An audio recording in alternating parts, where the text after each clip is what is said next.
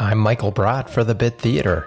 I recently watched a reality show called Last One Laughing, in which a group of Australian comedians are locked in a room together for six hours, and the last one to break wins $100,000. It's hosted by the always delightful Rebel Wilson, and it's worth watching.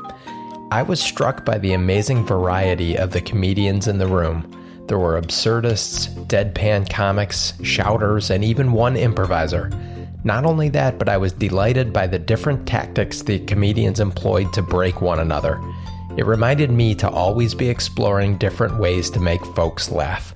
That's your improv tip for the day. Stay safe, stay healthy, love each other, and I will see you next time.